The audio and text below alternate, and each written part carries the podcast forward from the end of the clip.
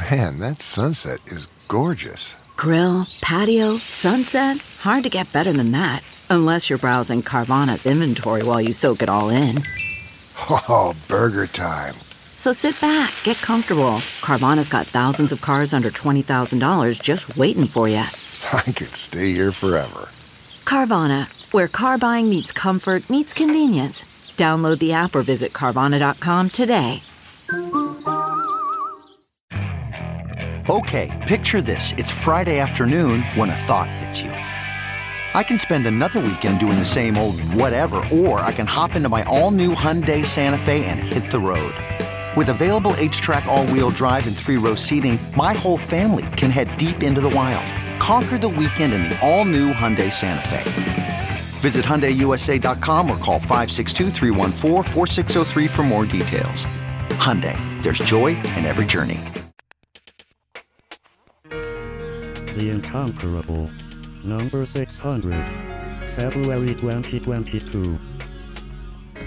Welcome back, everybody, to The Incomparable. I am your host, Jason Snell, and in this episode, we're going to break out the old book club. That's right. We're going to read books that might get nominated for awards later. We don't know. But we're reading them anyway, which I know is weird because so many of our book club episodes these days are things that are on short lists for awards and things. But we thought maybe it would be nice to just talk about some books that we read and I think liked. So we are going to talk about two books. We're going to talk about The Witness for the Dead by Katherine Addison. It is in the same universe as The Goblin Emperor, which we also loved many years ago, but is not a uh, not a sequel quite. Uh, you could read it without having read that one. And we're also going to talk about A Desolation Called Peace, which is a sequel to a book you really should have read, or it will make no sense. So, uh, uh, but to one of my favorite books of the last few years. So, uh, A Memory Called Empire. Uh, anyway, joining me on the book club tonight are the following wonderful people.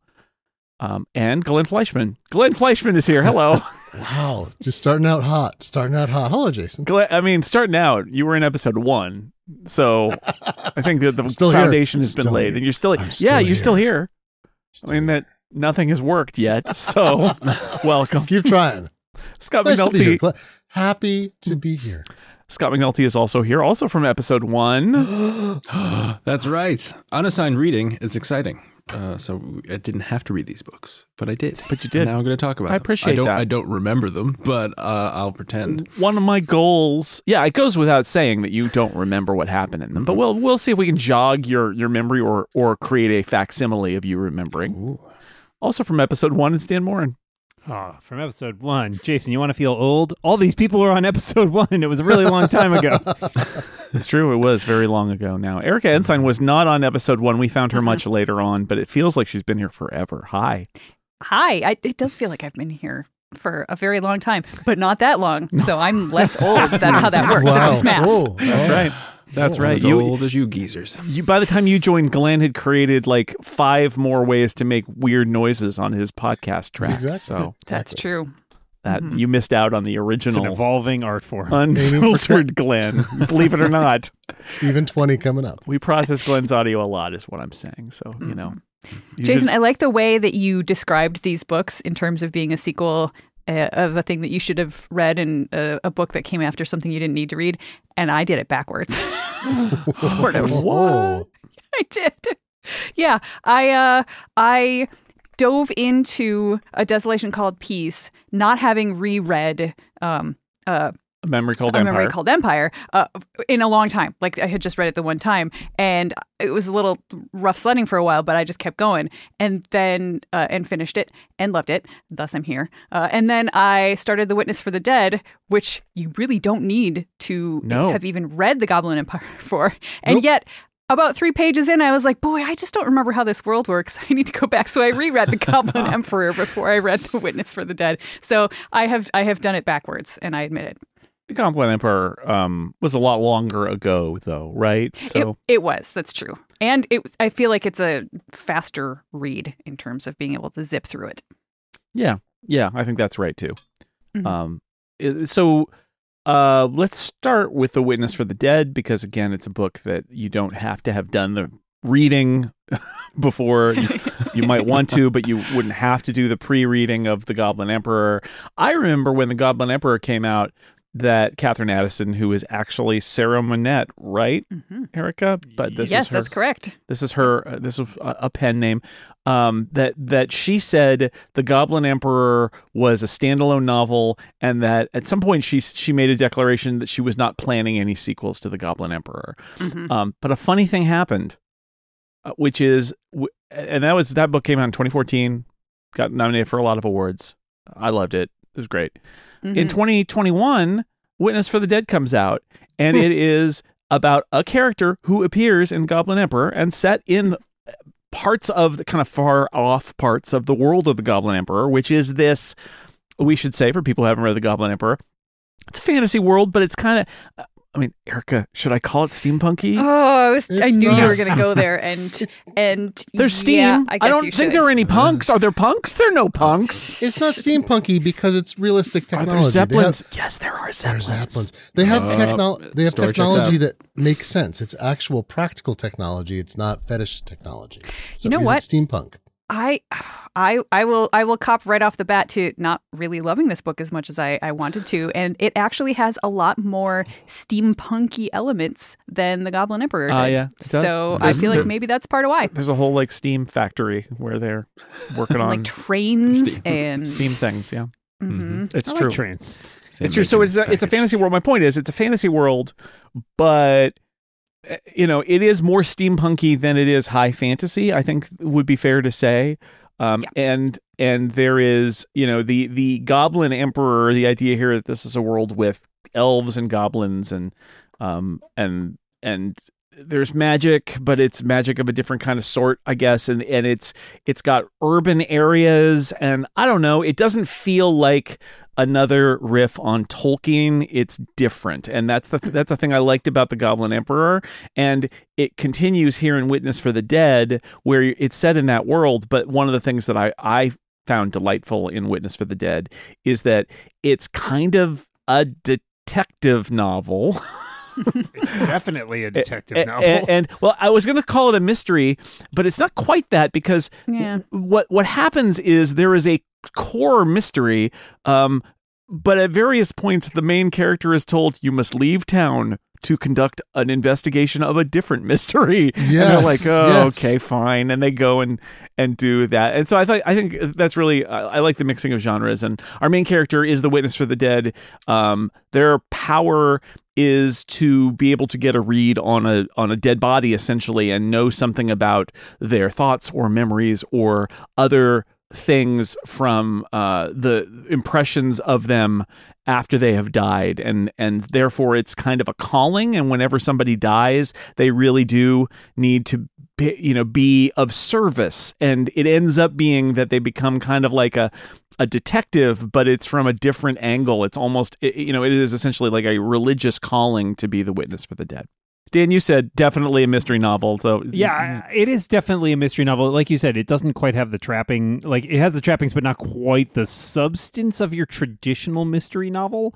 Uh, I was just mentioned, you know, talking to my wife about this because she read it quite recently, and she said it's kind of like fantasy noir, and I was like, yeah, it definitely has that that aspect Yep. to it a little bit of like you know the detective who keeps kind of getting in a little bit over their head uh, and like having to sort of solve all these things. And sometimes there are like intertwinings between some of what's going on or larger implications in terms of what's going on. Uh, and they're they're not exactly. I mean, the protagonist isn't exactly like a reluctant detective. They, but there is an element of reluctance about him. So it's yeah. he's he's kind of been exiled and Right. and and there's because of awkward things that are that happen that are in the Goblin Emperor actually, and so they are, yeah, not not really kind of in a great happy place, and I think that gives it gives the the main character kind of a noirish detective He's feel. he's reluct he's not reluctant to do his job. He's totally fine with his calling at this point. He's reluctant to interact with people. Mm. I think is Right. the way yes, that works. It's yeah. There's kind of this interesting split. It's actually a little uh, remind me a little of the uh, Simenon uh, mysteries because of the French police system. So there's like this police judiciaire sort of thing. So he's kind of like an investigator, like an inspector, little Columbo like, sort of rumbles around, looks at things, but he's not out there like on a beat. You know, the Vigilant Brotherhood are the cops, right? They're like out on the beat, kind of, oh, well, when you need us, call us in and then we'll arrest the guy kind of thing. And he's not really a, um, a judge, right? He, there's a whole judicial system that's described. So he has this unique, we kind of like, I mean, we collectively as American Canadian society, maybe we kind of like a detective who is distant from the uh, helpfulness mechanisms of um, the legal system or the police legal system so that they go off on their own. They have hunches. They're following these improbable paths and they come to a truth that can't be accomplished by sort of really rigid, straight walking uh, uh, research, right? He has to go down all these blind alleys and he's taken off because of political considerations. You're off the case, MacGyver. you know, it's like you're off the case. We're going to send you to this dangerous place that you have to survive an ordeal because you're telling the truth. You know, he's a truth teller and he's incapable of not telling the truth. And, be, and, and I think that fits that detective, the lone detective model we like. The brutal Two. honesty. Yeah. Mm-hmm. Yeah, we'd rather be talking. I, I think the line is that rather be talking to the dead people than to the, the live Yeah. people. Yeah. And there's there's a truth in that. I I um the wandering aspect of it, I really love that. I I like it's it's like to come back to like I think you're right, Glenn, about you know not a cop quite and not a not a judge, but kind of in the middle. Also, there's this idea that is like uh, uh, uh, somebody who's juggling a bunch of assignments that I think is so novel and I thought fun. Where sometimes they're yeah, uh, he set off to go stay the night in the old graveyard, and if you survive, it was great. we'll Oh know that you're okay. And and and of course, because uh, it's a witness from the for the dead, you know, he sees he sees like ghosts and stuff, but manages to survive that. But also the thing of like, oh yeah, there's some like uh um attacks out in the countryside and it might be a supernatural monster so we're gonna send you out in the countryside he's like Right, but i'm right. solving a crime and they're like go get out you got to get out of town there's politics going on get out Yeah. He's like, all right, I guess. And then, and it, rather than it just being a plot point of like, you've ruffled feathers in town, they're very rich people who are very upset that you're nosing into their business. But, uh, but it, that all we really do is send them off for a minute. It's like, no, the stuff out in the countryside's really interesting where there's like, uh, I, for, I forget what the monsters are, but they're basically, Ghouls. they're ghouls, right? So it's like, Mhm. if you, they can, they can create more undead if they aren't stopped they're very dangerous and if they get in a graveyard like they can turn more undead so it's a it's actually a very serious uh thing out there but it's also just a huge shifting of gears in the story and i I don't. I, I can see that some people will be like, "Come on, get back to the main story." But I just kind of love that that the book just takes a left turn and just goes, "Nope, we're doing this for a while now." I loved it. Jason, you might remember back when I read this book, I put a query out into a Slack group and said, I, I don't quite get this book. Uh, It came out months ago. I was like, I feel like I'm missing something. I really, I love, I really do love uh, Katherine slash Sarah's writing. I think it's, it uh, just fills me with this sort of place sense and everything's very inhabited. And I just love reading it. So it doesn't have to go anywhere for me, for me to enjoy it. But I felt like I'm missing something. It felt very picaresque. Like this thing happens to uh, Celehar and then he goes here and here and then he goes to the, the, the uh, haunted war mountain and, and, and so forth, the ghouls. and you're like, this is kind of feels like a set of, is there like a giant, you know, big boss battle coming? And then the thing kind of ended and I was like, what just happened? But, you know, you said, no, I thought it's pretty good. And a couple of people, no, this is really good. So I reread it for the podcast and I'm glad I did because I was not in the right mode when I read it last. Or maybe, um, I'll, I'll bring this up early. The, the long names get to me sometimes. the, the Yeah. I, I realized reading this and also the uh, Arkady uh, Martine books, uh, the Desolation Called Peace and uh, um, Memory called Empire. Memory Called Empire, that uh, I sub vocalize in a very interesting way, which I didn't know. I read quite rapidly, but when I hit words that are 23 letters or longer, Yeah. um, I have difficulties. Anyway, but when I reread it, it, it, I felt the picaresque part went away and I picked up the whole thread of the novel. I also think I read a preview chapter that Amazon had released of The Witness for the Dead. Then I read the novel, you know, some weeks later. I may either have missed some or maybe there was something missing from the preview chapter because when I reread it, I'm like, I don't remember these facts at all. This Ah. totally changes my understanding of the rest of the book. So, All right. I wonder if I ran into some of the same the same issues with that because I mean part of the reason that I stopped so swiftly and went back and reread The Goblin Emperor Yeah. is because I was having trouble with uh, with the not just long words, but just the the language and you know the way you know they have different. It's not Mister and Mrs. and Ms. There are all kinds of different titles for people depending on whether they are you know m- male or female or not or married or like all kinds of dukes, stuff. Barons. Yeah, and I had I, I I like I was kind of struggling with that, and unfortunately, rereading the Goblin Empire Emperor didn't help all that much because I felt like there was there was a lot more of it in this book, and I appreciated the like the the attention to detail and the world building, and you know the fact that you know he goes off into the country, and you learn a whole bunch about how the reason that it's so important in this world to have uh, really thick slabs of stone over people's graves is because if you don't, their bodies can rise up and become ghouls, Yeah. and that's a bad thing and you have to make sure that the cemeteries are all tended very well and like you know all that kind of stuff was Yeah. was interesting but I, I maybe I wasn't in the right reading mode and maybe I was just off put just enough by by trying to follow the the language and the politics that it just it didn't grip me but I also am the kind of person who much prefers a point A to point B to point C type novel as opposed to something that's a little bit more you know anth- anthologized within Yeah. within one story This- it makes me think in the way we're talking about it now and all the sort of disparate things that happen in this book. I, you know, sort of draw a line between this and some of Becky Chambers' work Yep. with her. Mhm. You know, Same thought. And, and I mean, it's a different story. This hangs, I think, a little bit more together. I actually think there's there is more of a through line plot in Right. this than in Th- some of those books. This is more like a pres- modern prestige drama where there's a very strong story arc, but still some episodic Yeah. stuff. Whereas uh, some of Becky Chambers' books are like a season of Star Trek: The Next Generation or something, Yeah, where they're like, like, here- they're here's all- a story. Here's another story. Yeah, this is this is like there's the main plot like carries through to the end. And everything's connected, but yeah, it still is comfortable enough to go away for an episode into the Which is- countryside.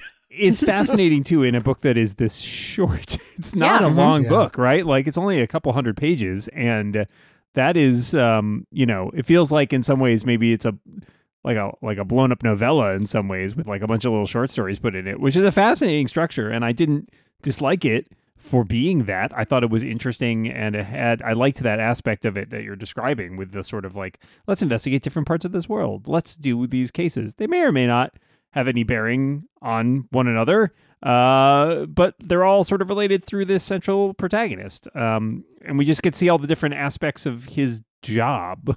it's rare to read no i shouldn't say that i was going to say it's rare to read something that's this meditative with uh but that's not right. You- i mean there's a lot of detective novels that are quite meditative but there's usually a lot of action right? People are being shot people being thrown out of doors and then somebody meditates on life and death. And you know there's kind of this mix in the ones that are most contemplative that there's a lot going on and there are strings being pulled. And in this there's a lot i want to say a lot less going on. I mean you know not this is not spoilery yet but like there's there's explosions and attempted killings and all kinds of stuff happen you know and, and uh, poisonings all kinds of stuff going on but it's almost off stage ish from our main character he's he's so insulated from it and I, I mean i guess that's the point too is that um he comes in when the bodies are Yeah. already dead. yeah and but the other thing is uh, this is true i think of the uh, the martine novel as well is um this book when i i'm reading it the second time so i went back and read goblin empire after reading witness for the dead the second time. This is how committed i am. And really enjoyed goblin Empire. i'd forgotten a chunk of plot points. I remembered the main point and i didn't remember uh Thara Celehar, the witness, so much in it, his role. But um, this feels a little bit like half of a. I mean, there's another part coming, right? She's already announced a sequel to Witness for the Dead. Yeah. That's going to be an actual sequel. So the same thing with. We'll talk about the other book, but it feels a little bit like it's. We're not in the middle of the story, but a big arc was completed. But I felt like. I mean, I think Dan's right. It's not really a novella, but it's kind of like a bigger thing is about to happen and we're not we're not really in the middle. She didn't cut it in half but there's something a little missing even though again i really i i enjoyed it reading it a second time. I enjoyed it more and you know i i will read anything she writes because she's a wonderful writer so Maybe hard I to need- argue with that. Maybe I do need to read it again. Actually, I had a rather interesting experience in that uh, I, I think I finished this two or three weeks ago, and two days ago, when I was thinking about doing this podcast, I had like picked up my Kobo and I I think it said like 67% read or something. Sometimes I, I jump around after I have finished the book or there's some some text afterwards. So it sh- shows that it's not done. And I was like, oh crap, did I not finish this book? and I literally sat there for a good three minutes straight thinking, what happened at the end of this book? Did I finish it? Did I actually finish it? And I had gotten it from the library, so I couldn't just flip to the end and Oh check it. And I, I genuinely completely forgot what happened at the end of the book. I eventually realized, okay, yes, I remember finishing the book, and I remember thinking, oh, that's it. Uh, so I remember that reaction, but I could not tell you what actually happens uh, at the very end of the book because I just remember my feeling of being like, oh. So I, you know, maybe when there's more after this, I will be more inclined to to try it again. That's just how I felt after reading it the first time. I felt like I missed something because the book just end this ended. The second time, I was like, I don't know. I think I read it really fast. The second time, I read it in kind of a a flurry or like a, a flurry, and um, and then I ha- it hit me a, mu- a lot stronger. I don't know if it's a recommendation for a book that says, well, you should really read it two or three times, but, but well, it's only 240 pages. I read it on a beach in Hawaii and I loved it, and I just ripped right through it because I was having There a great go. time, and it was Yeah. it was good. And It's also, it good just hit the spot like it, as a fun uh, mystery, fantasy mystery detective story, and also I think there's something about. I think we all like it to all like to think that uh, when we when we watch a TV show about cops or or detectives or whatever, I think there's something about wanting to think that there's a force out there that is committed to to be the witness for the dead, to to make sure that justice is done and that the truth comes out. And I think that th- this book taps into that in a in an interesting way in making uh, our main character have a, a, essentially a religious devotion to it. That, that this is you, a, a, a task that cannot be refused. It must be completed, and and that's the kind of detective you really want, right? The one who, in addition to yeah. magical mm-hmm. powers that can speak for the dead, also it's basically this is not just their job, but essentially their life's calling is to make sure that the truth comes out about all of these things no matter no matter what happens in terms of wealthy powerful people being upset by it name of the name of the rose, sort of. I mean, not really, but Yeah, you know, same Yeah, thing, that's, maybe. a little. that's in the that's in the ballpark yeah And the witness for the dead is not the only kind of like there's a specific type of witness. So there's like he's one that's a witness for the dead, but they also have somebody who's like, you know, uh, the an airship explodes and there's a witness for the airship itself. Mm. So it's I, I really like that touch of this society that they actually have somebody speaking for, you know, different things that have no mm. voices, which is basically the the whole mm-hmm. idea behind that. And I, I really found that Not fascinating. forget the witness for the prosecution. I could never.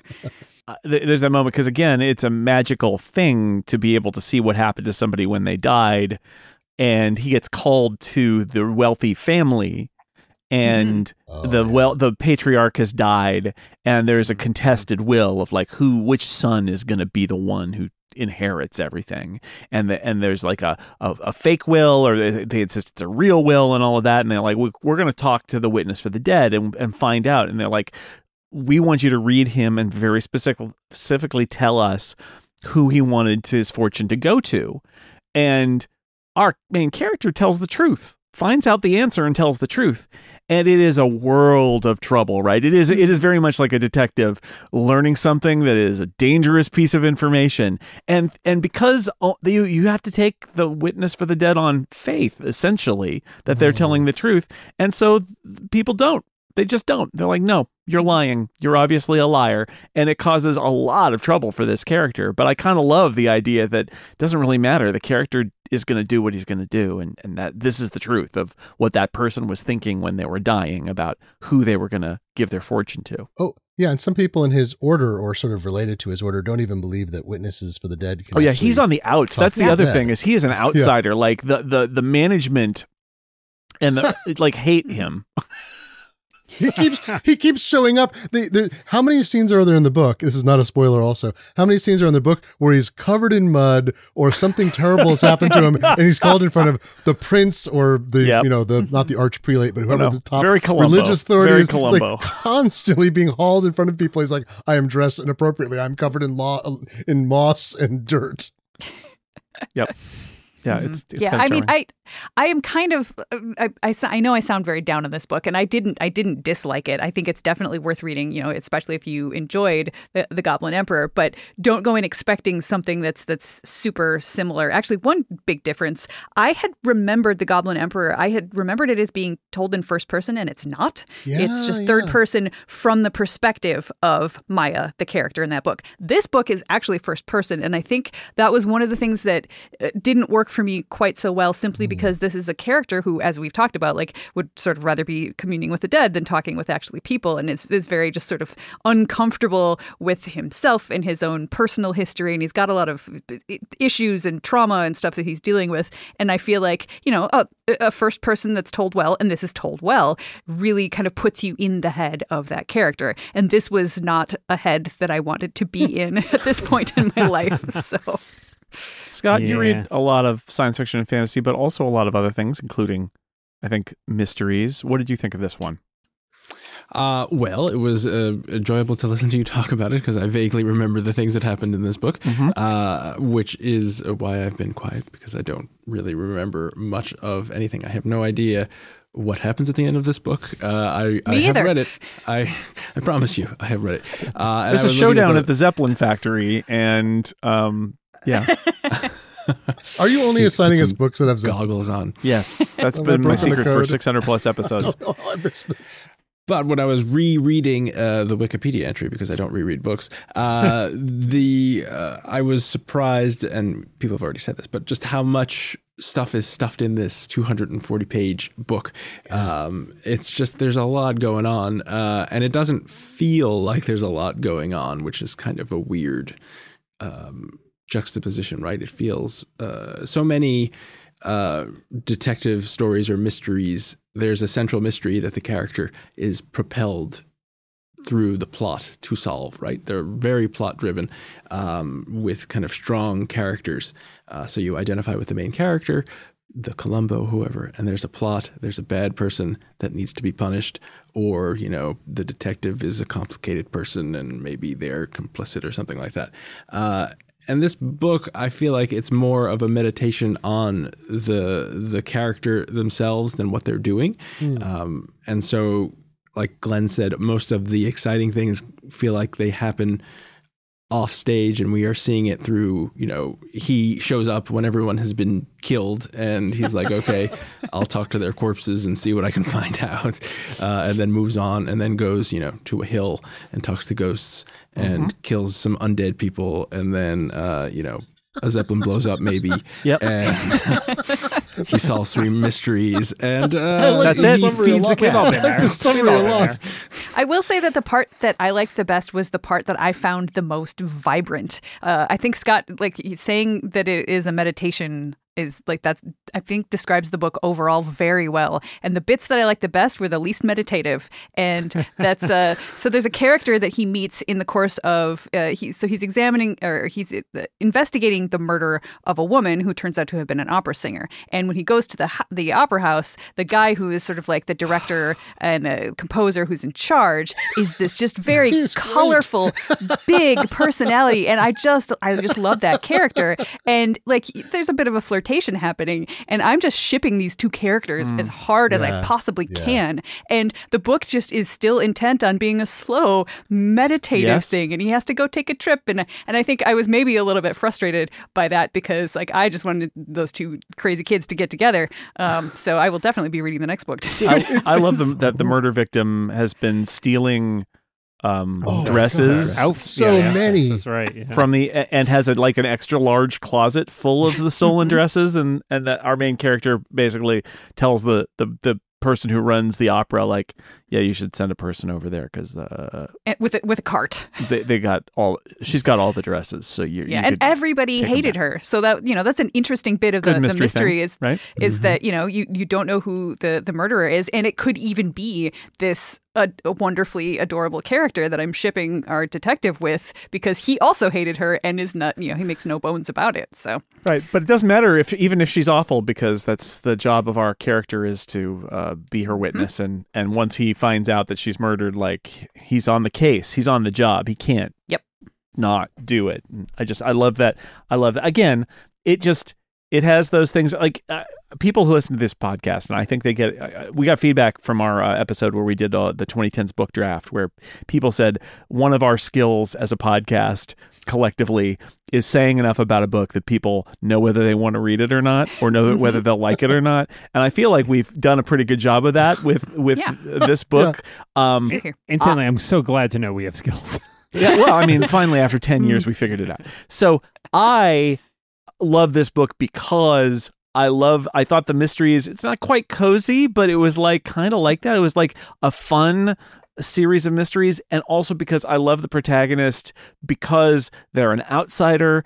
But they have a calling and they have to do this thing. Like, I really love detectives who are broken people who are compelled to solve the mystery even Mm. if it affects them badly right like i just i love that that's such a great uh kind of a story to tell and this is what that story is so i i, I liked it a lot um I and should I- point out for Yep. people like tea, there's a lot of tea in this lo- book. oh there's so much tea So much tea. Mm. So many. It's make- making me thirsty just thinking. so about much go they're going to places and having cerem- different kinds of tea and there's details of what all the different made up fantasy teas are and stuff which is Yeah. um yeah she had a lot of fun with that Uh, I can I read one sentence from the book because I think it might uh, show something about the names. it. How long Um, is the sentence? It's well, it's gonna take. It's got a lot of names in it.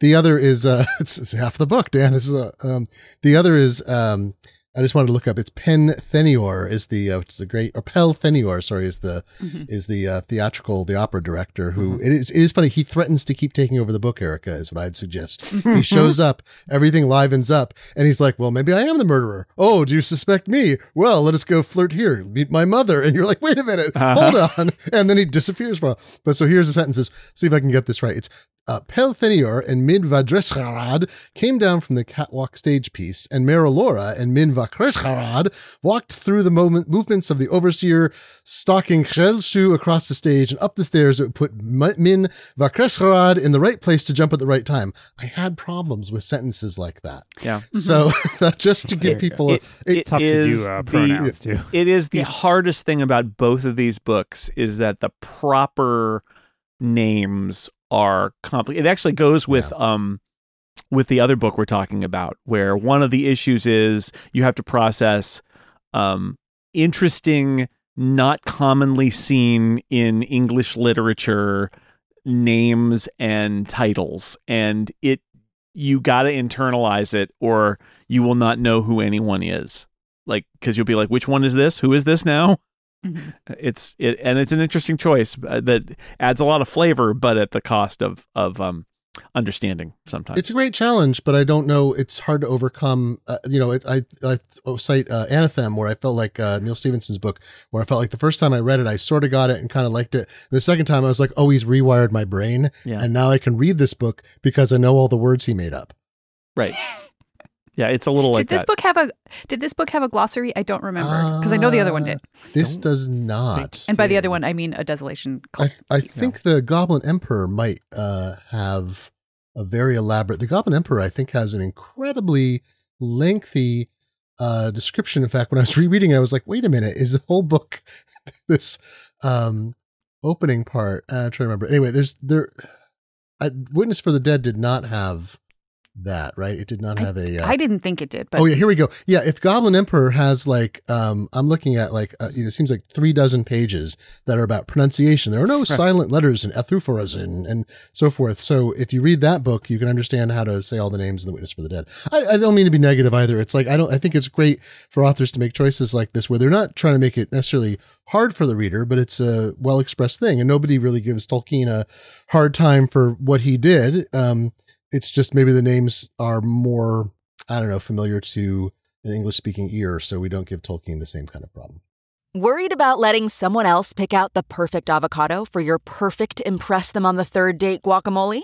Well, good thing Instacart shoppers are as picky as you are. They find ripe avocados like it's their guac on the line. They are milk expiration date detectives. They bag eggs like the 12 precious pieces of cargo they are. So let Instacart shoppers overthink your groceries so that you can overthink what you'll wear on that third date. Download the Instacart app today to get free delivery on your first three orders while supplies last. Minimum $10 per order. Additional terms apply. Man, that sunset is gorgeous. Grill, patio, sunset. Hard to get better than that. Unless you're browsing Carvana's inventory while you soak it all in. Oh, burger time. So sit back, get comfortable. Carvana's got thousands of cars under $20,000 just waiting for you. I could stay here forever. Carvana, where car buying meets comfort, meets convenience. Download the app or visit Carvana.com today. Let's talk about a desolation called Peace. This is the sequel, as we've said, to Memory Called Empire, one of my favorite books of a couple of years ago. Um, in this book, the uh, picks up kind of right where the first book left off, where we've got our. Uh, so in the first book, our main character Mahit is is sent from her space station on the border of this empire to the the capital of the empire, and uh, because the ambassador there has died. And the idea is you're loaded with the mind or the memories of the previous ambassador. And so she is, but there's a malfunction. And she goes there. And so she doesn't really know what that previous ambassador was doing because they hadn't come home in 10 years anyway. So her the memories that she got were out of date and then there was a malfunction so she didn't have access to them. So she has to stumble along and try to make friends in the middle of conflicts involving this empire and the imperial palace and all sorts of political stuff going on. And she's sort of sort of fumbles and stumbles and bumbles around until she gets some friends and makes some pretty dramatic decisions about what to do uh, including um, some kind of I don't know how to say outlaw brain surgery that happens. Yeah, that's basically it. Sure. Um, Yeah, Little, little un, unregulated brain surgery in order to try to solve the issues that are going on with the fact that she doesn't have access to the memory of the the guy that she's replacing, and um and so she, she makes some allies and all of that. In doing all of this, she's kind of blown up her relationship with her home is really in question, especially since she always kind of loved the Empire and was a fan of their poetry and stuff like that. And and in in a desolation called Peace, what's interesting is it picks up with her being recalled home and discovering that everybody's got it in for her back on the station. And it's not that she was recalled home. She chose Well, yeah. to come home. So at the beginning of this book, she's been home for about three months and has spent the entire time basically just wandering around and trying to reinsert herself into this society, which she no longer really feels like she belongs in.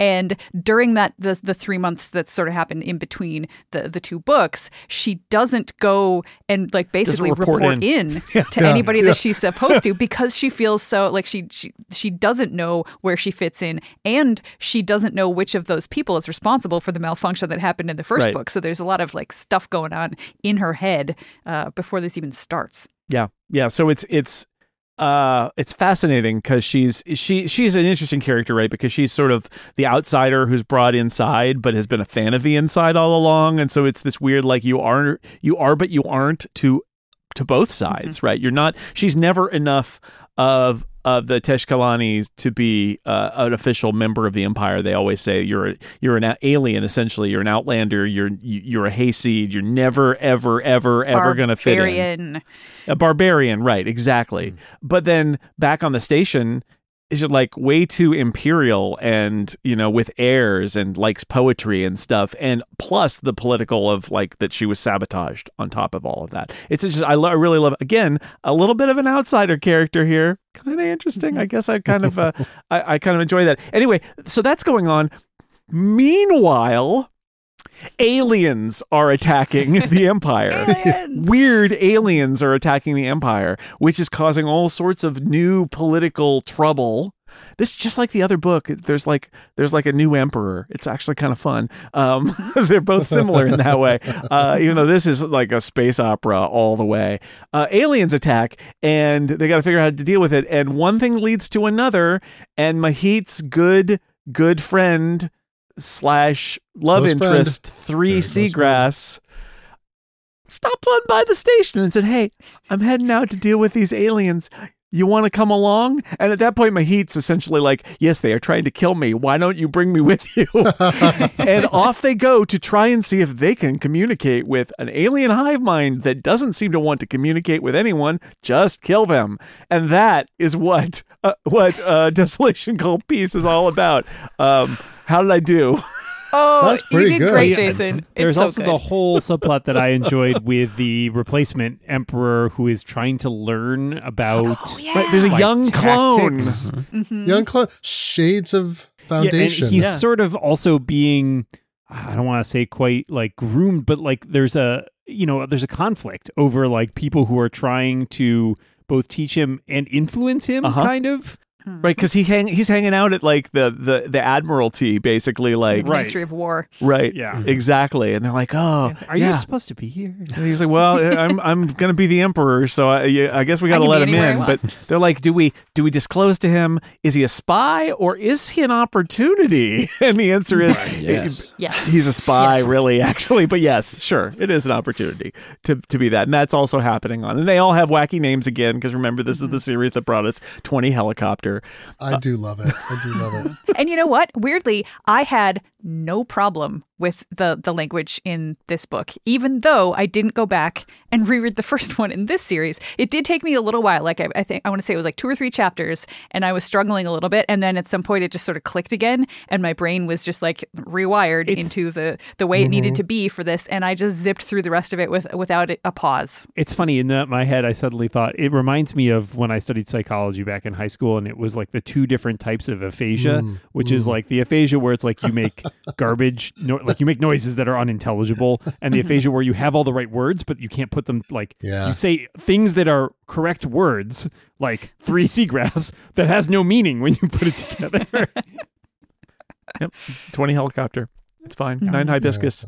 Eight Antidote, by the way, is the name of the Eight antidote. Yep, Yeah, I, I no- like it's a good name. 19 Adze who becomes that's how you pronounce it right? Ads? I can't think of it's mm-hmm. like an axe ADZ, right? yeah. Hmm. yeah like she whose gracious presence illuminates the room like the edge shine of a knife did not have that memorized had to look it up uh she's a wonderful character because i think like i i think there's a lack of viciousness at times in this novel about empire um which is an interesting way you know the the emperor i or how much spoilers are we going to do in the previous Yeah, book sure. Previous book. Well, so the emperor in the previous book commits kind of this ritual act and sacrifices himself in a really profound way to move the uh, society forward after he's essentially denied this weird, not really form of immortality. It's not really immortality at all. It's like a weird echo. And that's a very, I mean, that's a great little rumination running through the first book about the nature of uh, of sort of memory and self, and so that's that's kind of neat. But so it ends with that, and you have you know essentially a new emperor, nineteen Adze, and uh, an eight antidote as the as the um The, you know, the other plot, right? The, the Dauphin, meanwhile, right? meanwhile Emperor back waiting. at the uh, back at the Empire capital, not out in the frontier. 19 but it's you know he's saying we've just i've managed to oversee you know 80 was it 80 years of peace and i want to have you know eight- you know 800 years or something Mm-hmm. and their definition of peace is we're we've subjugated everybody we Yes. can Yes. we Yes. keep suppressing rebellions and we're expanding so for us that's peace. And and it's presented as kind of a matter of fact it's as a tension in the book like not absorbing that worldview. But eight, uh, 19 Adze is even though you know she's uh, was younger than the emperor just died by a substantial amount and so she's now the uh, you know the emperor and she doesn't have i mean i guess this is the thing there's like a, a certain kind of viciousness i expect from emperor empire and uh the foundation series just sort of side reference i think does a wonderful job uh in a way that i think i've rarely seen depicted on screen of showing the kind of absolute ruthlessness you need to rule a you know, galactic or a, a solar system spanning empire, these huge, sweeping, horrible gestures. And this book, I think, wrestles with that a bit. So in in any other book, any other thing, 19 Adze would have had eight antidote killed at various points, clearly. And in this one, not. It's education. Mhm. Yeah. I also got Yeah. the impression that 19 Adze was like, eh, yep, she's the emperor, but that's not a thing that she was ever actually aiming Yeah. for. She really, she genuinely loved the previous emperor and was very sad when he died. And I think eh, is is will be happy to turn the empire over to uh to eight Him antidote when the time comes. Totally. Yeah. Yeah, I, I I I liked all the intrigue in the the court politics. That was one of my favorite parts of the first book as well. I just enjoy sort of the uh, you know, layers upon layers of plots and all that stuff. And I, I think it, it's well played out here as well. Uh, and I thought that the Eight Antidote makes an interesting character through which to see all of this, you know, given his state as both someone who is a clone and is also kind of a kid. Yeah. Uh, and sort of dealing with that tension between those different parts of him as he tries to like understand both like what's going on and also try to figure out like, well, what do I take away from this that I need to do in the future? So all of that's really cool. And then we have the whole separate thing going on on the ship where we have the the you know the admiral or whatever who's been kind of like like basically sent out there like isn't she essentially exiled or like sent to sort of be like Well- She- uh, get out of the way She's It depends on who you ask. sent Yeah. there because Right, she's yeah. a really good admiral, and so the hope is that maybe mm-hmm. she'll win. If she gets killed, then she won't overthrow the empire. So Right. He'll be rid of her We're- and it'll be yeah. everybody wins. Yeah, it's, it's echoes. There's a isn't there a famous Roman thing where they send you know the Romans would send their most ambitious generals out to the you know farthest po- points of the empire, and then there was the whole crossing the Rubicon thing when one comes back and and um, I forgot that's not Caesar Julius Caesar is it anyway? But it's it's got real shades of that. Like yes yes you did very well. We shall be sending you to Londinium on uh, Well, far complex- far from here. that complexity and uh, ambivalence in about a lot of this stuff, I think, is one of the reasons that I love these books because these books are in. They're not like I'm going to write a book that sh- that lays bare everything that's bad about kind of empires and how they they smash everything down and they it's not that it's more like I'm going to interrogate the idea and in fact Yeah. I'm going to use space opera which is a genre about that that has become uh, in large part about empires mm-hmm. various kinds as a way to to interrogate the idea of empires and how they work and what their effects are.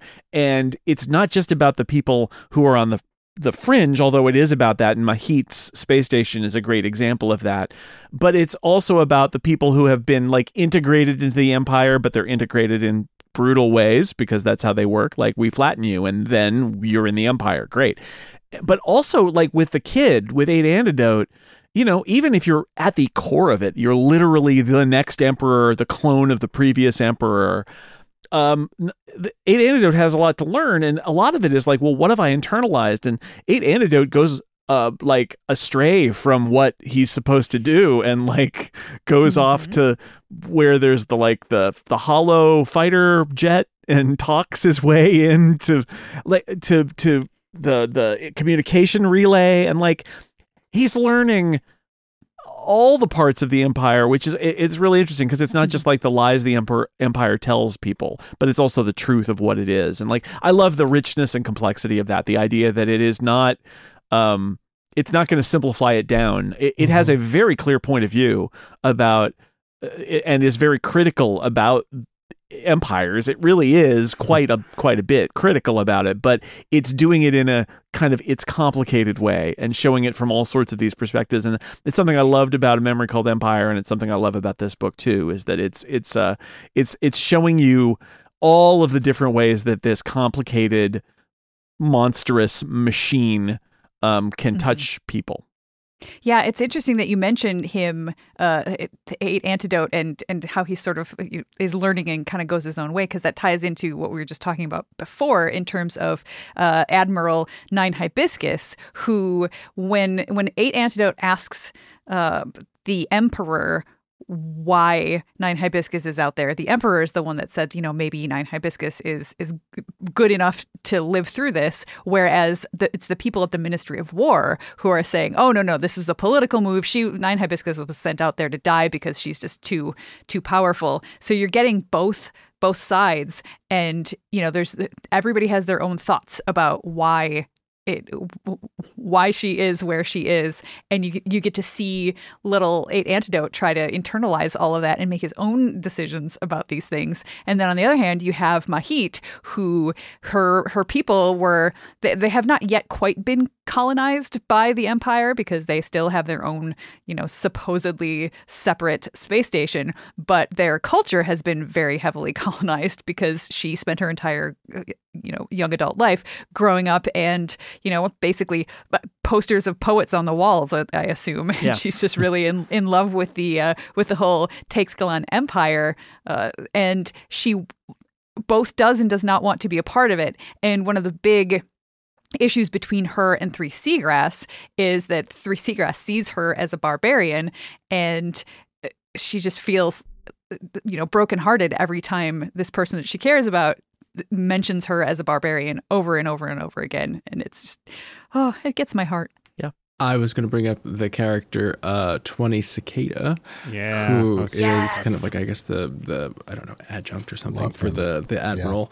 uh, and how that is a, a great character in this book, and kind of you know this book obviously is influenced by the Roman Empire, right? And what what the Romans did was they constantly expanded, and once they stopped, their empire collapsed. But part of their expansion was that they would, you know, destroy your civilization, but then they would adapt, uh, you know, adopt the pieces that they liked and let the local people kind of run the things and just send the taxes. We'll take your gods. Now you worship our gods. They're the same gods. it's fine. Uh, and so you kind of you you assimilate into the empire. Uh, Yeah. And and Twenty Cicada has assimilated to a certain point, but he is also uh, a proponent, uh, or he has some kind of strange in there, strange to the rest of the empire um, religion, and he has these Mm-hmm. tattoos that mark him as uh, kind of uh, an other, but he's not a barbarian, but he's not fully uh, a member of, you know, he's not a fully Not assimilated. yeah. Well, so- he is he he is to put not to put too fine a point on it. He is the immigrant to America who hasn't completely melted into the melting pot And because he resisting. keeps parts of his existing culture. Mhm. and and so how are you of a place and yet not quite of a place? That is where Twenty Cicada lives. Um, Yes. And and he- he- until until he offers uh, himself up to be joined to the alien hive mind, which happens. It does, and that gave me uh, a big Star Trek Two feels when uh, Spock sacrifices. Oh, spoilers for Star Yep. Trek Two. Star Trek 2, yeah. Spock dies at the end, What? and, and he never comes back. He, does just not- dies he's and just is dead, dead forever. after forever. Uh, the, yeah, there's this interesting exploration too. Boy, this book has a lot in it, doesn't it? This there's, this is packed uh, tight for being a pretty quick read as well. Uh, although I think I would argue, as with the other book, it's kind of a little half of a book. I think this is a little more noticeably ends at a middle point. But um, well, it is it is book two in a trilogy, and, and a yeah, trilogy, there is. It's definitely coming, like, well, what's going to happen? I mean, I feel it's self-contained in the sense that the adventure with yeah. the aliens is is kind of addressed, but our main character at the end is sort of like, well, now what, right? Now, yeah, so, So, what yeah. comes next? But so there's a meditation in there, or, or maybe not a meditation, but it's the notion of group consciousness, right? There's, and I don't think this is spoilery to say three. Let's just say there's three different kinds that get explored, and the alien one is the one that comes out more early. But uh, it's it's a notion of like how does self get lost in a some kind of in group think. Uh, Mm-hmm. the society, well, actually, I mean four. If you say the empire is a kind of group think. Oh, yeah. Five, the station is a kind of group think. Oh, yeah. And then you have, but then you have actual literal uh, science fiction or almost like telepathic ish groupthink that occurs too. So you have every kind of different way of having people aligned. Uh, I mean, actually, there's there's another one too, right? There's the, the we know this from the first book. You've read that the Sunlit, the uh, armed forces clearly have some kind of group mind. So like Right. everywhere you look, there's a sort of group mind thing happening, but it's somewhat different kind of one. Yeah, I think that's a great point. That the um one of the themes here is definitely uh a, a something that is larger than the sum of its individual elements. And do you lose the individual elements when that happens? And so, being prompted by an alien hive mind, there is the that the, the parallelism is very strong there, which is like this is kind of like being absorbed in the empire, right? like it's yeah, Yeah. it- is kind but of. then the it? empire but the uh, empire's kind of got some it is i mean it is one of the you know the biggest sci- the sci-fi tropes is that there's some kind of hive mind and it sucks you in and you lose your individuality and then you're like oh the hive mind is wonderful and this ends without that sense of it Yeah, I was really happy that it went it went a more Star Hmm. Trekky kind of way Yeah. almost, where it's like they Optimism. it's a problem to solve, which is like we can figure this out. The aliens like they're like they're out on that hot awful planet and they're like oh, the aliens are back. All right, maybe we'll tr- maybe it'll work this time, and it it works. Like they figure it out how to communicate, and they're and the aliens are like, oh, we didn't understand that you are individuals. We didn't get that. And It, it, like. I, I enjoyed that because I Like, was how does that work? yeah, it don't, was. we don't was, understand. It was kind of fun, and in, in the tone of of the both of these books, I expected it would be more nihilistic and terrible. These books are not nihilistic, but these books are dark and bad things happen at points, and and at that point, I thought like, oh, it's going to be awful, isn't it? Something terrible is going to happen. it's like not really. No, in the Not middle of this really. book, I got to say, I'm en- I was totally loving the whole uh, relationship between our, you know, our friends between um, Three Seagrass and uh, Mahit, Uh, and Mahit, yeah. And I, it was great. You see it developing, and there's a little of this, you know, uh, uh, will they, won't they, and what's going to happen. And I'm like, you know, and honestly, I don't usually think this. I hope this won't make me seem prurient. I'm like, there should be a sex scene in this book because, come on, like Yeah. this is this is a book for adults. It's not. It's very complicated. The two of them, like, I, I wonder if it's going to happen. And then you're like, oh my gosh, okay, well that was a little. They well, want so great. much, Okay. and then and then they they they get it. So And it was good. I did Yeah. not feel it was not an embarrassing sex scene. It was actually very romantic and, and earned. very it was well really done. Was earned good. too. Yeah, at it was that great. point.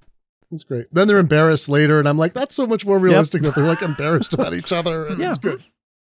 Yeah, I you know I love this. I love this series. I love how it is talking about lots of sort of big ideas and using the giant canvas of of space opera to do it. And you know, it, it's not it's not reinventing the wheel here. In fact, I see a lot of uh, echoes of the ancillary series. I was thinking the same thing. Yep. right? Mm. Like the ancillary series, epi- episode one, ancillary justice, the episode one with the Roman numeral one. Uh, ancillary justice is uh, is the your introduction introduction to this big empire, and then episode two, uh, ancillary mercy.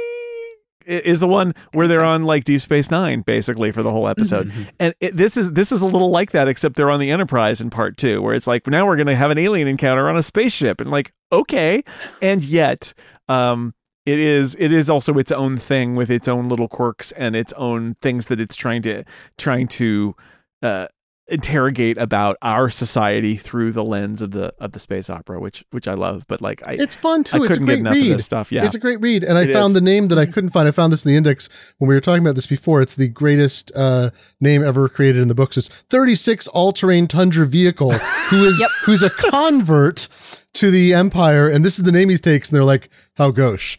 yes. hmm Mhm. Yeah, yeah, it is. I think that uh, I mean I, I very much love the ancillary series, but I didn't find it as as funny as That's- I find these Yeah. books I agree. fun. Mm. Like there are there are points where I genuinely like I laughed out loud at the thing that I was reading. That doesn't happen super often, and it just has a bit of a a bit of a wry humor to it, um, threaded throughout. And there are, like you said, there are definitely dark things happening, and it is you know it's full of big ideas, but it's told you know through the the point of view points of view of different enough characters that I just I feel like it's grounded in a way, which is a weird thing to say about space opera, uh, but it's it's grounded, and I feel like I am understanding it from the point of view of people with whom I can relate very, very clearly and very closely, and that made it a really fun experience for me to read through. Look, Erika, we already established that planets are in space, so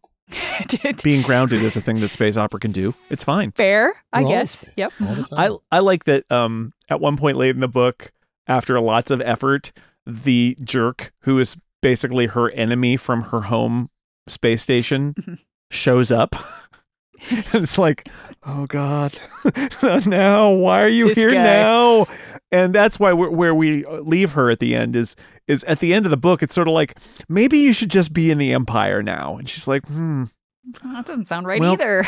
they're gonna kill me back home probably so maybe but that doesn't seem right right i'm but i'm not do i really want to be because i'm a barbarian um and she's left in the place for the third book presumably to deal with all of that. But like that is that is uh good stuff because that's mahit's whole story right Yeah, is that well- she's neither fish nor fowl. She she is an outsider dreaming of being on the inside but can't ever really be on the inside. But by dreaming about it she's on the outside from her own people and then where is she? And the answer is in space. That's where she is just floating in space, yeah. uh, I appreciated in the first book that there were all these uh, hints about the uh, hive mind. Like it was great how they were woven throughout. And it's kind of like, oh, there's a lurking terror, and eventually you're gonna have to deal with that. Yeah. And then also in the first book, though, it ends without a resolution. It's kind of hinted at, mentioned a couple times in the second book.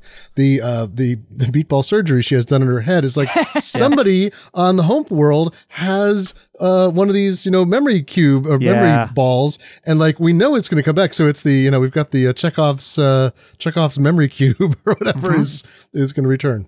And that's actually another really interesting bit of this book that I like so much, uh, more even than in the first book. Like in the first book, she has, you know, kind of a. the- the- A, a broken version uh, at, f- through most of it of this this previous ambassador talking to her in her head, and now in this book she has still that broken version, but also the more recent version. So she's got like two Right. two different versions of this other character talking to her and then her own thoughts and trying to sort of integrate all of those things in a way that is supposed to work very smoothly but because she was sabotaged it's not working very smoothly so the the the idea of having other people in your head which you know we kind of talked about a little bit when talking about like you know group group think and and that sort of thing with the aliens this is like a, a subtly different version of that and just like there are shades and layers and it just ah, i just love this book and i want there to be another one right now Yeah. Any other thoughts about Desolation Called Peace? It was good. It's good. Good Good. book. Bold choice. Good bold, bold opinion.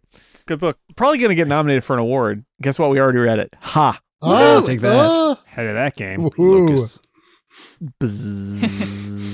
The locusts. Um, I would just point out there's one other little fun thing that I liked in both books, which is, you know, I I absolutely love this naming convention, which I've never seen in any other book, and it's done very Uh-huh. consistently, amusingly, uh, and it's great, and it's it's meaningful, right? It's not just kind of thrown at people. There's there's a whole sort of iconography and so forth, and um, but it's the fact that everyone's nicknames are like kind of variations, like um, you know, map Yeah. is uh, was it nine cartography or something? Not nine cartography. Uh, I forgot one of the kids five cartography. And um uh f- a three uh, three seagrass is called Reed by her close friend. Yes. and then Mahit adopts that and uh Swarm for uh is it Twenty 20 cicada. locust? Uh, tw- uh, cicada yeah. So anyway it's just I just like that little like the pet nickname thing being derived. And, and it like it felt very natural the first time it showed up in the first book. I was like oh that totally makes sense. That's exactly how friends would talk to each other All right, let's move on to a little uh, final segment, which is uh, books that we've been reading that we liked lately. But I call it "What Are We Reading?" because books that we are reading that we liked lately is a dumb name. So, what are we reading? Uh, Scott McNulty, what are you reading? What, are, what books have you liked lately Uh, that you're reading uh, or that you read? That you're what are you? You know, what are you reading? That's books what I'm that I have recently perhaps read and kind of vaguely remember. Um, recommendations for Ah. books for people to read that are not the books that we already read. That uh, this title just gets Mm. clunkier and clunkier the more Again, you what are we, at this, Jason. I'm just proving my point. What are we reading, Scott? I don't What are we know. reading? What are we reading? Are Uh, we well, doing people by this point are probably sick and tired of me suggesting that they read KJ Parker. But uh. Oh, Again. I, I will Ugh. say that the the final book in his uh, trilogy, the Siege trilogy, which started with 16 Ways to Defend a Walled City, uh, is uh, something that I read recently. It's called A Practical Guide to Conquering the World, uh, and it features a character who lived in. Uh, or who's from the city from the first book that I don't want to ruin what happens in Ah. the first book, but things happen. Uh, this character is uh, impacted and then uses much uh, chicanery and knowledge to, uh, in a very unlikely series of events, to kind of change the entire world. So uh, it's it's it's good and it's it's very of KJ Parker. And if you read KJ Parker, you know what that means.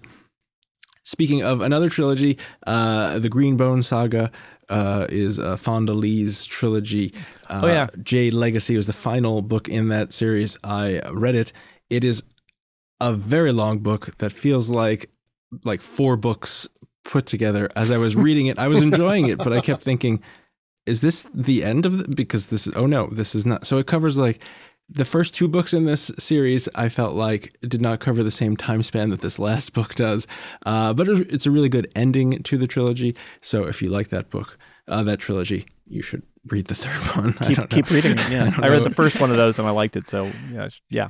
Uh, and uh, I will round out my uh, trilogy session with a third book that is not in a trilogy, uh, but it is the third of my trilogy of recently read books. Uh, see what I did there? Light from Uncommon Stars, uh, which is by a person whose name I will probably butcher, uh, Ryka I- Aoki, maybe. I apologize for to everyone, but that uh, that Yes. perhaps is their name. Uh, it features a uh, demonic violin teacher who uh, needs they Let you all? repeat yourself. Yeah. needs to uh, get her final soul to hell so that she can fulfill her contract. Uh, and there's also uh, some refugee aliens that are running a donut shop, and these two uh, things, and it's set in you know our current time period, and so these two storylines uh, merge and uh, hijinks ensue. Nice. Wow. Erika, what are you reading? I am reading. Uh, I I recently discovered that Seanan McGuire has actually another two, Two, yeah. novellas in Yeah. the Wayward Children series. I heard that she had a new one, and I looked, and it turns out she had two new ones. yep. So I have I have started reading Wayward Children number six. I will move on to number seven uh, once I finished it. So I'm like about halfway through. It's called Across the Green Grass Fields, and I am loving it. Um, I've I've liked all of them. Some of them I have connected with more than others. This is one that I am definitely hardcore connecting with. It's uh uh, the Wayward Children series is such is a good one, series. Yeah, it's where like the idea is there are magical doors, and sometimes children go through these doors. You know, think about the Wizard of Oz, that sort of thing. Uh, but then they come back, and life ain't so easy once Yep. you come back. So the the very first novella, Every Heart Doorway, is about a school for these kinds of children uh, to to sort of go and learn how to be in the world again, and maybe hopefully find their door. This book is uh, is actually kind of coming at it from from the angle that uh, your stereotypical books come at it. You're, you're actually meeting a child when they are still on Earth with their family, and the experience of them finding a door. And I think that it's kind of neat that it took until book six to actually get the sort of stereotypical version of this. And uh, it's a, it's a young girl who she's like ten years old, I think, and she really really loves horses. And she ends up in a world where there are centaurs and unicorns. And I haven't finished it, so I don't know for sure if I will end up loving it. But I am I'm in love with it so far, and it's uh, it's just really delightful. So I'm I'm gonna read that, and then right. the next one I read will probably be Wayward Children number seven, which I don't remember the name of off the top of my head. Uh, but I also then will very briefly mention that I recently finished uh, City of Stairs by Robert Jackson Bennett because you guys recommended it to me, and I enjoyed it, and I have actually. Um, I hadn't gone on to the next book yet because I enjoyed it, but I didn't like super super enjoy it. But I just listened to episode 600 of The Incomparable. Oh yes. And yeah, and heard you guys talking about how great the other books in the series were, and I was like, you know what? I should probably then uh, I should continue. Yeah. So I love have- that book, but it does, it's like Dan was It's- saying, it keeps it's the least better. good of the three. and I love it Which is weird. It's like I like that book a lot, but then I kept reading. I was like, wow, these other books are way better. yeah, and and I, honestly, if I hadn't listened to you say those words, Dan, I'm not sure that I would have actually gone on and, and read any farther. But as it stands now, I have already placed a hold on City of Blades. Excellent. So as soon as that comes through on my Kobo, So. I'm jumping to that next. More people need to read those books. I guess we're doing our part by telling people they need to read those books. Thank you. I You're salute you. You know, Dan and Scott told me, and then we all told Erika, and now Erika's telling everybody out there. And you just, when, when are mm-hmm. you going to believe us? When? Get with the program, folks. Yep. But that's it for me. okay, Glenn, anything to recommend? Yeah, you know, I'm kind of a weirdo, so I've been reading type related books. So I recently read Palatino, a history of the typeface style Palatino, surprisingly in depth, and also Index, comma, a history of the, which is a pretty cute book by a guy I know about the history of the index. Very, very entertaining stories. Um, but uh, I was thinking about detective novels because I noticed Michael uh, Chabon mentioned on Twitter, he said something about uh, The Glass Key, a Dashiell Hammett novel. I seem to be totally unaware of it. I'm like, what is yeah, I've read this? that one. Yeah, so I got the the complete novels, remembering that he's only written he only wrote four complete novels, impossibly, and uh, read the the four is Red Harvest, the Dain Curse, the or sorry five, uh, the Maltese Falcon, uh, the Glass Key, and the Thin Man, and was like, man, this this Dashiell Hammett, pretty good writer. Uh, but the Glass Key is one of the strangest. I would say if I hadn't read that, uh, I think the Witness for the Dead and the Glass Key actually have a lot in common. You have this sort of person, troubled person wandering around. It's very a meditative thing. People are dying left and right. Things sort of happen, but it's almost dreamlike. And anyway, if you haven't read all of Dashiell Hammett's works, like apparently I hadn't, um, that's what I read, and I, I enjoyed going through his oeuvre. Nice. Dan? Uh, I got a few. Uh, I'll start off with um, I think I've mentioned this before, but um, um, I read the second book in a trilogy. Ah, Ooh. uh, what's the thing we're doing? But Um, you're The listing it first. I Interesting. Am because It's I, I, I read new it style. most recently. Okay. Um, the Liar's Knot, which is the second book in the Rook and Rose series, which I think I've recommended elsewhere, um, which is by M.A. Carrick, uh, who is two people uh, jointly Mm. writing. Um, it's really good fantasy. It kind of reminds me a little bit, I think I've said this, of Scott Lynch. It's set in kind of a Renaissance ish style world. Uh, there's magic.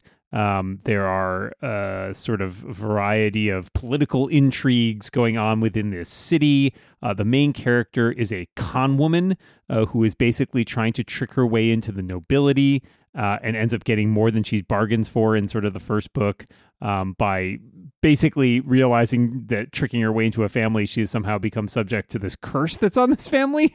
Uh, not great. So uh, there's a lot of sort of fun stuff, uh, swashbuckling adventure, a lot of romance, some sort of mystical and magical elements that happen as well. They are long books, but they are they're good. Like if you like like a big hefty fantasy tome, and they're fun. Like that's the thing I would say is most of all is like they are really entertaining rip ripping reads, and you will even though they are many hundred pages, you will just be flipping them as you go because they are uh, incredibly engrossing. So highly recommend both of those. Uh, and I believe the third one has already been at least delivered and, and should be out sometime this year, maybe late this year. Um, so yeah, uh, I will say those get a wholehearted recommendation for me. They're they're really great. Uh, I'll also add a book that is coming out, which I got to read early, called Breaking Day, uh, by an author named Adam Oyebanji. Uh, it's set on a generation ship, uh, one of three that's escaped uh, Earth, which has been basically now ruled by AI. Um, and they're heading off to like you know start a new planet. Uh, and it's almost time for them to hit like the point where they the ships have to start braking and like slowing down to make their approach. And we have our main character who is an engineer in training named Ravi. And as he's on inspection one day, he sees a woman floating outside in space with no helmet on, and nobody else can see her. Uh, so it starts off with sort of a, a pretty big, sort of intriguing moment like, what the heck is going on? And there's a mystery that unfolds uh, as he sort of starts investigating these visions he seems to be having, along with, like, again, sort of politics and factions on the ship. Some people aren't as thrilled about this idea of going to a new planet. Um, and he's got like it, it delves into sort of the social strata within the ship and all the different like class struggles of the families. Um, and it's it's fun. It's a good read. It's it's got a great mystery to it. I really it really kept me guessing.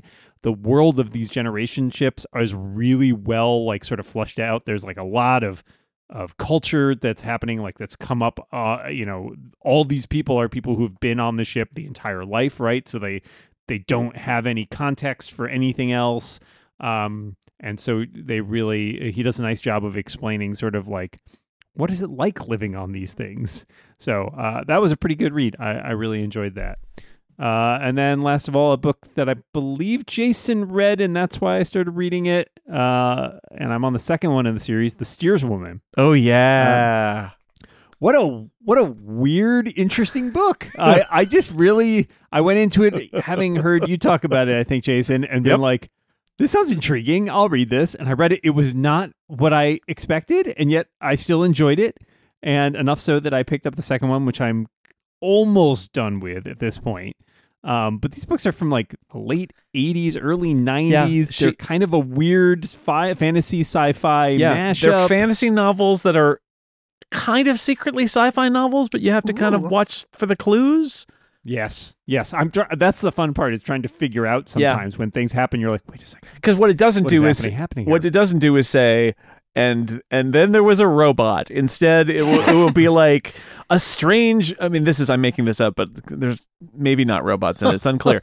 Uh, but it's like a strange man, but his face was was reflective as if made from a metal, and you're like, is that a robot that she's Yeah, describing there- there? and It there's a lot of stuff Yeah. where you can't figure out like, is this a real thing or Yeah, is, is it- this some is- sort of weird sci-fi thing is that it is magic? being interpreted through the lens of somebody who doesn't understand oh. technology? Yeah, yeah, uh, it's very clever. there, there are four of those books. She she's continuing to write them, but what happened basically, she got dropped by her publisher. She got the rights back. She republished them all herself, so you can Right. get them all Yeah. as ebooks. And she's continuing to write the series. And I've read all four now, and they're great.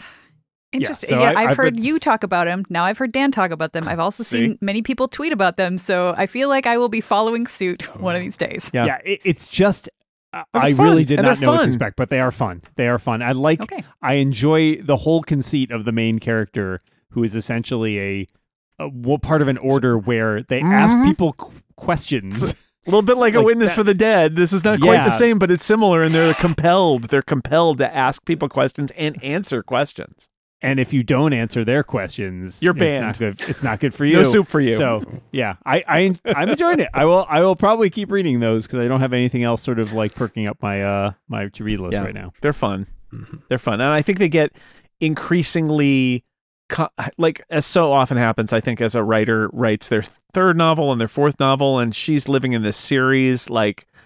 It, they get increasingly complex in a good way. I think I think they get better The- as they go, but also they're very second- they're very different. Like there's the one yeah, that's the kind second of book is all like set amongst the tribes, the Yeah. outskirter tribes, and you're like, this is like 180 degrees Yeah. from where I was in the first book. Yeah, well, Dan, they they they go to a place in the fourth book that you're like, I cannot believe what is happening now because it's not like nothing before. Like, yeah, there's a lot of good stuff in those books. My Rosemary goodness. Kirstein. I just I just bought it. Uh three dollars and thirty nine cents Oh, yeah. Canadian on Kobo. So Yeah, there you what a bargain. Yeah, they're they're she's selling them herself, so there's no uh, no middleman, so cheap, Mhm. and they're they're totally worth it. Thank you, Dan. No problem. Uh, I have four that I'm going to mention. Um, A Master of Djinn by P. Djèlí Clark. Ah, I like that one. Good That was good. book uh, set in the tra- haunting of tramcar number whatever universe where the there's magic uh, in Egypt and Egypt has become a power in the early 20th century because of uh, some spells that that, free, freed magic up and the jinn the jinn are building buildings in in, in Cairo and um, and this book is basically the guy who started it all comes back from the dead and kills a bunch of people and people are like whoa what's going on? And a detective who is the first full-fledged woman detective in the magic office and she wears western suits and she's pretty cool and she's like I don't believe it. I think this is all a scam by somebody who's committed murder and I'm going to figure it out. And friend, that's what the book's about. It's great. so solve, fun. solving a magical mystery, and there's lots of nonsense that goes along along the way, and it's good. Um, Naomi Novik's The Last Graduate, the second book in the Scholomance series. Um, I loved it. I loved it as much as the first one. I can't wait for the third one. The Scholomance series is essentially imagine if they built Hogwarts, but what happens is every year they just shovel a bunch of kids in and lock the doors, and they stay in there until they graduate. It's But- Hogwarts on a hellmouth. But by the time they graduate, most of them are dead because inside the school, the school is trying to kill them all. That's the Scholomance, and I love it. and in this book, they try to finally outwit the Scholomance and uh, and escape. And um, it turns out it doesn't go the way that you think that because like harry potter it's sort of like we're going to tell you the story of this year and you're like okay I, I read the first book. I know what's going to happen in year two. And that doesn't happen in year two. It's quite shocking that it doesn't happen instead different things happen. Uh such a good series. Naomi novik good job. Love it. Um, the Shattered Skies is the sequel uh, to John Birmingham's uh, Mm. oh uh, the Uh, Cruel Stars. Cruel Stars, yeah. Cruel Stars, wide uh, screen space opera, lots of explosions, lots of kind of fun characters. Um, uh, this book is uh, I didn't like it as much as the Cruel Stars, but I appreciated some of the things that he tries with it, including um, the in the first book. Basically, there's the old crusty old man on the sand planet who's uh, investigating the uh, last relic of the Great War against the space Nazis that were won by the the the, the anti-fascist type people, so to speak. Um, and he, he, he everybody else thinks he's like a, a lunatic because we beat the space Nazis and they're never coming back. And he's like, oh, they're gonna come back, and when they do, I'm gonna be the guy who knows all about them. And guess what happens in that book? Uh, they come back, and he's the guy who knows all about them. So in the Shattered Skies, we get to spend some time with the space Nazis. And oh, great! and it's actually really interesting because because they're terrible and yet also uh, sort of in the spirit of of uh, the Teixcalaan books um, the the non space Nazi st- star empires they're not so great either and like he's he's also poking and prodding while things are exploding he's al- also poking and prodding a little bit at some of the preconceptions of it um I, I don't think the space Nazis are as interesting, and I think it slows the book down. But I, I actually, it's more of the same of the first book, and they're fun. They're not. I would say, I, I think John Birmingham himself would say they they're not necessarily the kind of book that you you ponder deeply and write a thesis about. They're more the kind of book that you open a bottle of wine while you're on a plane and you read them, and things explode, and it's fun. That's about right. That's there's nothing wrong with that. You, it's good you- stuff. You take some fancy plane rides. Bring in Open a bottle. Well, John does, but he's in Australia. I think they have wine on planes ah. in Australia. Well, they have to they have to fly like 10, 15 hours just to get anywhere. So they Oh, serve them that's wine to knock them out. Just that's bring what your they own do. bottle of wine. I was imagining. That's yeah. Though oh no, the corkage fees for bringing your own bottle of wine on a plane, man. Woo. Um, and finally, I started reading the Merchant Princes series by Charles Stross. Oh boy, I've read like six of them. I think I gave up around four. I can't stop. Well, maybe I don't know. I can't. I can't stop. I gave up Jason for reasons. I can't stop. They're well, okay. Maybe I've only read five of them. Oh, that's all. Okay. Okay. I don't know. Who, I who among I, us has not read five? of them? I I I think that they're they're fun and they're fast reads and they they are wild because it's people jumping from parallel universe to parallel universe. And the story is that there's like our universe and then there's one that's parallel to it that's like a medieval society, but um and they've been secretly like making money smuggling drugs Huh. in their It's a, it's incredibly clever conceit. Like I, lo- I loved the premise of this And then- of this book. and then it turns out there's another p- parallel Yeah. and it turns out there's another parallel yeah, that I think I think I just got a little worn out after a while. but there's an but there's an alt Boston in the third parallel, Dan, and it's actually Yeah. uh, uh, ruled by a cruel king of America. Uh, anyway, they're fun. Uh, and the idea there is that there's a woman who's a tech journalist, and she discovers she's actually secretly the heir to a throne of a medieval country and can jump from parallels to parallels. And believe me, you don't want to be an heir to the throne of that country because it's awful and the, they're awful people.